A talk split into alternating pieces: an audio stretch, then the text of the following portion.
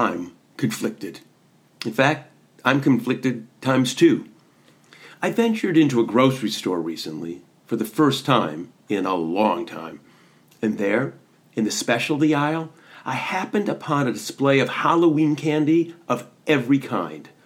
At a different time, before the pandemic, when I wasn't so anxious about being in public spaces, even though I was wearing my mask, I would have walked up and down the aisle for quite some time, examining the candies of my youth and those that I still enjoy savoring.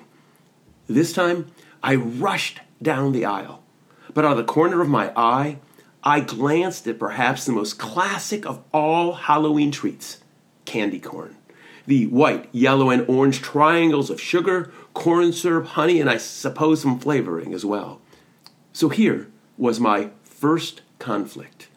I love candy corn. Not that I eat it all the time, I only indulge my candy corn sweet tooth around Halloween. For me, candy corn should only be eaten at that season of the year. Eating it at other times seems wrong, inappropriate, not kosher. But here it was, along with all the other Halloween candies calling my name Bob, Bob. And while I really like candy corn, I do have a problem with it. I usually buy a bag or two, put it in a dish on my desk, and then I proceed to eat it. And while I try to limit my intake, I can polish off that bag or two in an afternoon. And then I feel sick, having eaten too much sugar in such a short period of time. Even for me, that's not a good idea. And once I've had my fill, I don't eat candy corn for another year. So rather than buying a bag, I ignored the siren call and vowed I wouldn't binge on candy corn quite yet, though I know that day is coming. Stomach aching, gritty, sugary teeth, and all. My second conflict was more existential than culinary. It seemed to me that putting Halloween candy out before Labor Day was a tad extreme. It really feels as if the candy companies and the grocery stores are trying to make time fly to, to skip ahead a few months. My conflict? Typically, I don't want time to simply slip through my fingers. I want to savor time, enjoy the opportunities it presents. As my mother used to tell me, you should never wish time away.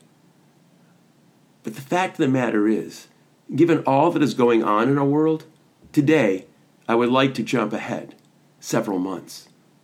I want the pandemic that currently restricts our movements and has changed the way we are living our lives to be over. I want to be able to travel again without worry. I, I want to eat dinner with family and friends without the need for masks or shields. I want to hug again. So, yes, I'd like to jump ahead. I want this election season to be over as well, for there is no doubt that this is going to be a contentious election which is likely to further divide our nation rather than unite it. While I don't want to wish time away, I want to see this election and the pandemic in the rearview mirror rather than looming ahead. So as I stared at the candy corn, I struggled. Should I take it and pretend that October is just around the corner? Or do I wait knowing that getting from where we are to where we need to be will take all of us working together? And then we can all enjoy the candy corn until we get sick of eating it. I'm Rabbi Robert Barr of Congregation Beth Adam and our Jewish community. And as always, thanks for listening.